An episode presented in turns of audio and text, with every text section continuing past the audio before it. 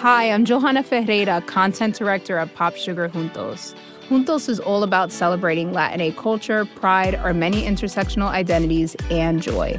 Thanks to support from Prime, there's so much to get into over at Juntos this month. From conversations with the Latinx minds behind our favorite new movies and resurrected TV shows, to thoughtful celebrity commentary and exclusive interviews with some of the biggest Latin music artists today. And it doesn't stop there. Get more of the music, movies, and shopping you love on Prime. Whatever you're into, it's on Prime. Visit amazon.com slash prime to get more of whatever you're into from streaming to shopping. And get all of our latest coverage at popsugar.com slash juntos. Con amor, Johanna. Chapter 2 The 16th and 17th of July. I had arrived at Styles on the 5th of July. I come now to the events of the 16th and 17th of that month. For the convenience of the reader, I will recapitulate the incidents of those days in exact a manner as possible. They were elicited subsequently at the trial by a process of long and tedious cross examinations. I received a letter from Evelyn Howard a couple days after her departure, telling me she was working as a nurse at the big hospital in Midlingham, a manufacturing town some 15 miles away, and begging me to let her know if Mrs. Inglethorpe should show any wish to be reconciled. The only fly in the ointment of my peaceful days was Mrs. Cavendish's extraordinary, and for my part, unaccountable preference for the society of Dr. Bauerstein. What she saw in the man, I cannot imagine, but she was always asking him up to the house, and often went for long expeditions with him. I must confess that I was quite unable to see his attraction. The 16th of July fell on a Monday. It was a day of turmoil. The famous bazaar had taken place on Saturday, and an entertainment in connection with the same charity, at which Mrs. Inglethorpe was to recite a war poem, was to be held that night. We were all busy during the morning arranging and decorating the hall in the village where it was to take place. We had a late luncheon and spent the afternoon resting in the garden. I noticed that John's manner was somewhat unusual he seemed very excited and restless. After tea, Mrs. Inglethorpe went to lie down to rest before her efforts in the evening, and I challenged Mary Cavendish to a single at tennis. About a quarter to seven, Mrs. Inglethorpe called us that we should be late as supper was early that night. We had rather a scramble to get ready in time, and before the meal was over, the motor was waiting at the door. The entertainment was a great success. Mrs. Inglethorpe's recitation receiving tremendous applause. There were also some tableaux in which Cynthia took part. She did not return with us, having been asked to a supper party, and to remain the night with some friends who had been acting with her in the tableau. The following morning, Mrs. Inglethorpe stayed in bed to breakfast, as she was rather overtired but she appeared in her briskest mood about 12:30 and swept Lawrence and myself off to a luncheon party. Such a charming invitation from Mrs. Rolleston, Lady Tadminster's sister, you know. The Rollestons came over with the Conqueror, one of our oldest families. Mary had excused herself on the plea of an engagement with Dr. Bauerstein. We had a pleasant luncheon, and as we drove away, Lawrence suggested that we should return by Tadminster, which was barely a mile out of our way, and pay a visit to Cynthia in her dispensary. Mrs. Inglethorpe replied that this was an excellent idea, but as she had several letters to write, she would drop us there, and we could come back with Cynthia in the pony trap. We were detained under suspicion by the hospital porter until Cynthia appeared to vouch for us, looking very cool and sweet in her long white overall. She took us up to her sanctum and introduced us to her fellow dispenser, a rather awe inspiring individual who Cynthia cheerily addressed as Nibs. What a lot of bottles, I exclaimed as my eye traveled round the small room. Do you really know what's in them all? Say something original, groaned Cynthia. Every single person who comes up here says that. We are really thinking of bestowing a prize on the first individual who does not say that. What a lot of bottles. And I know the next thing you're going to say is, How many people have you poisoned? I pleaded guilty with a laugh.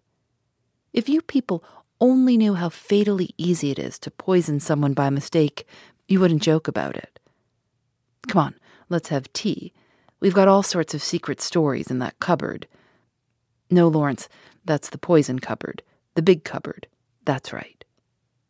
We had a very cheery tea and assisted Cynthia to wash up afterwards. We'd just put away the last teaspoon when a knock came at the door. The countenances of Cynthia and Nibs were suddenly petrified into a stern and forbidding expression. Come in, said Cynthia in a sharp professional tone. A young and rather scared looking nurse appeared with a bottle, which she proffered to Nibs, who waved her toward Cynthia. I'm not really here today. Cynthia took the bottle and examined it with the severity of a judge. This should have been sent up this morning. Sister is very sorry. She forgot. Sister should read the rules outside the door. I gathered from the little nurse's expression that there was not the least likelihood of her having the hardihood to retail this message to the dreaded sister. So now it can't be done until tomorrow, finished Cynthia. Don't you think you could possibly let us have it tonight? Well, said Cynthia graciously, we are very busy, but if we have time, it shall be done. The little nurse withdrew, and Cynthia promptly took a jar from the shelf, refilled the bottle, and placed it on the table outside the door. I laughed. Discipline must be maintained. Exactly. Come out here on our little balcony. You can see all the outside wards there. I followed Cynthia and her friend, and they pointed out the different wards to me. Lawrence remained behind, but after a few moments, Cynthia called him over her shoulder to come and join us. Then she looked at her watch. Nothing more to do, Nibs? No. All right, then we can go lock up and go. I'd seen Lawrence in quite a different light that afternoon. Compared to John, he was an astoundingly difficult person to get to know. He was the opposite of his brother in almost every respect, being unusually shy and reserved. Yet he had a certain charm of manner, and I fancied that if one really knew him well, one could have a deep affection for him. I'd always fancied that his manner to Cynthia was rather constrained, and that she, on her side, was inclined to be shy of him. But they were both gay enough this afternoon and chatted together like a couple of children. As we drove through the village, I remembered that I wanted some stamps, and so accordingly we pulled up at the post office. As I came out again, I cannoned into a little man who was just entering. I drew aside and apologized when suddenly, with a loud exclamation, he clasped me in his arms and kissed me warmly. Mon ami Hastings, he cried. It is indeed Mon ami Hastings. Poirot, I exclaimed. I turned to the pony trap. This is a very pleasant meeting for me, Miss Cynthia. This is my old friend, Monsieur Poirot, whom I've not seen for years. Oh, we know Monsieur Poirot, said Cynthia gaily, but I had no idea he was a friend of yours. Yes, indeed, said Poirot seriously. I know Mademoiselle Cynthia. It's by the charity of that good Mrs. Inglethorpe that I'm here. Then, as I looked at him inquiringly, Yes, my friend, she has kindly extended hospitality to seven of my country people, who, alas, are refugees from their native land. We Belgians will always remember her with gratitude. Poirot was an extraordinary looking little man. He was hardly more than five feet four inches, but carried himself with great dignity. His head was exactly the shape of an egg, and he always perched it a little on one side. His mustache was very stiff and military. The neatness of his attire was almost incredible, I believe a speck of dust would have caused him more pain than a bullet wound. Yet this quaint, dandified little man, who, I was sorry to see, now limped badly, had been in his time one of the most celebrated members of the Belgian police. As a detective, his flair had been extraordinary, and he had achieved triumphs by unraveling some of the most baffling cases of the day. He pointed out to me the little house inhabited by him and his fellow Belgians, and I promised to go and see him at an early date. Then he raised his hat with a flourish to Cynthia, and we drove away. He's a dear little man, said Cynthia. I'd no idea you knew him. You've been entertaining a celebrity unawares, I replied. And for the rest of the way home, I recited to them the various exploits and triumphs of Hercule Poirot. We arrived back in a very cheerful mood. As we entered the hall, Mrs. Inglethorpe came out of her boudoir. She looked flushed and upset. Oh, it's you, she said. Is there anything the matter, Aunt Emily? asked Cynthia. Certainly not, said Mrs. Inglethorpe sharply. What should there be? Then, catching sight of Dorcas, the parlor maid, going into the dining room, she called to her to bring some stamps into the boudoir. Yes, ma'am. The old servant hesitated, then added diffidently, Don't you think, ma'am, you better get to bed? You're looking very tired. Perhaps you're right, Dorcas. Yes, no, not now. I've some letters I must finish by post time. Have you lighted the fire in my room as I told you? Yes, ma'am. Then I'll go to bed directly after supper. She went into the boudoir again, and Cynthia stared after her. Goodness gracious, I wonder what's up she said to Lawrence. He did not seem to have heard her, for without a word he turned on his heel and went out of the house. I suggested a quick game of tennis before supper, and Cynthia agreeing, I ran upstairs to fetch my racket. Mrs. Cavendish was coming down the stairs. It may have been my fancy, but she, too, was looking odd and disturbed. Had a good walk with Dr. Bauerstein? I asked, trying to appear as indifferent as I could. I didn't go, she replied abruptly. Where's Mrs. Inglethorpe? In the boudoir.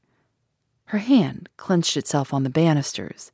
Then she seemed to nerve herself for some encounter and went rapidly past me down the stairs across the hall to the boudoir, the door of which she shut behind her.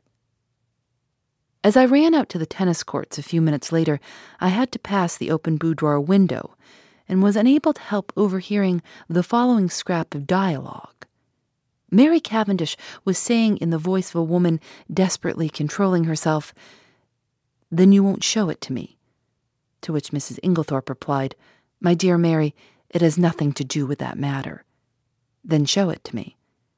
I tell you, it's not what you imagine. It does not concern you in the least.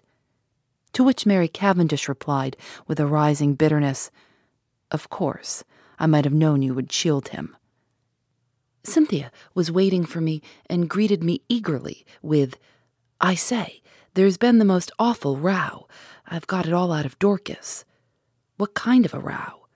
Between Aunt Emily and him. I do hope she's found him out at last. Was Dorcas there then? Of course not. She happened to be near the door. It was a real old bust up. I do wish I knew what it was all about.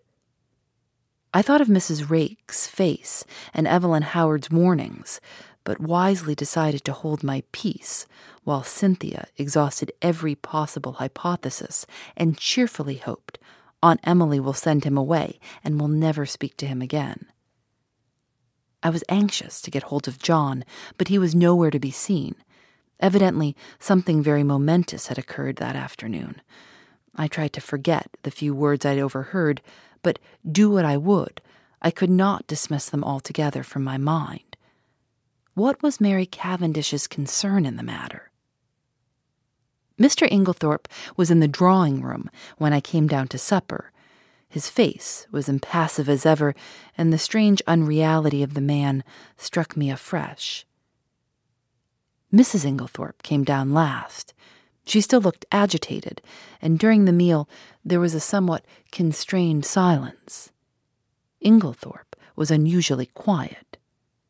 As a rule, he surrounded his wife with little attentions, placing a cushion at her back, and altogether playing the part of the devoted husband. Immediately after supper, Mrs. Inglethorpe retired to her boudoir again. Send my coffee in here, Mary, she called. I've just five minutes to catch the post. Cynthia and I went and sat by the open window in the drawing room. Mary Cavendish brought our coffee to us. She seemed excited. Do you young people want lights, or do you enjoy the twilight? she asked. Will you take Mrs. Inglethorpe her coffee, Cynthia? I'll pour it out. Do not trouble Mary, said Inglethorpe. I will take it to Emily. He poured it out and went out of the room, carrying it carefully. Lawrence followed him, and Mrs. Cavendish sat down by us. We three sat for some time in silence. It was a glorious night, hot and still. Mrs. Cavendish fanned herself gently with a palm leaf. It's almost too hot, she murmured. We shall have a thunderstorm.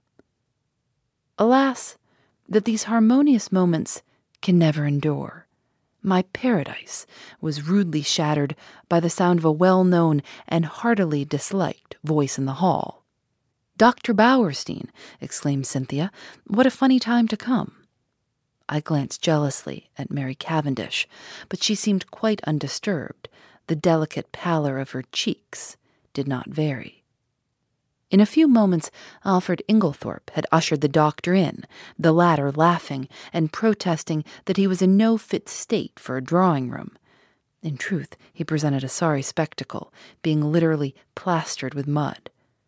What have you been doing, doctor? cried Mrs. Cavendish. I must make my apologies, said the doctor. I did not really mean to come in, but Mr. Inglethorpe insisted. Well, Bauerstein, you're in a plight, said John, strolling in from the hall. Have some coffee and tell us what you've been up to. Thank you, I will.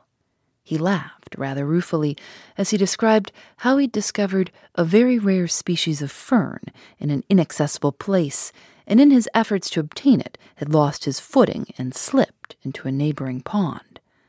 The sun soon dried me off, he added, but I'm afraid my appearance is very disreputable. At this juncture, Mrs. Inglethorpe called to Cynthia from the hall, and the girl ran out. Just carry up my dispatch case, will you, dear? I'm going to bed. The door into the hall was a wide one. I had risen. When Cynthia did, John was close by me. There were, therefore, three witnesses who could swear that Mrs. Inglethorpe was carrying her coffee, as yet untasted, in her hand. My evening was utterly and entirely spoiled by the presence of Dr. Bauerstein. It seemed to me the man would never go. He rose at last, however, and I breathed a sigh of relief. I'll walk down to the village with you, said Mr. Inglethorpe. I must see our agent over those estate accounts. He turned to John. No one need sit up. I'll take the latchkey. Hey, this is Scott Galloway, author, professor, entrepreneur, and most importantly, host of the Prop G podcast. We got a special series running on right now called The Future of Work, where I answer all your questions on surprise, the future of work. Questions including what are we missing when we work remotely, or how do we handle work life balance when a major opportunity comes knocking? From the provocative to the technical, we're offering insights you won't want to miss. So tune in to the future of work, a Prop G Pod special sponsored by Canva. You can find it on the Prop G Pod wherever you get your podcasts. Phoebe Reads a Mystery is recorded in the studios of North Carolina Public Radio WUNC.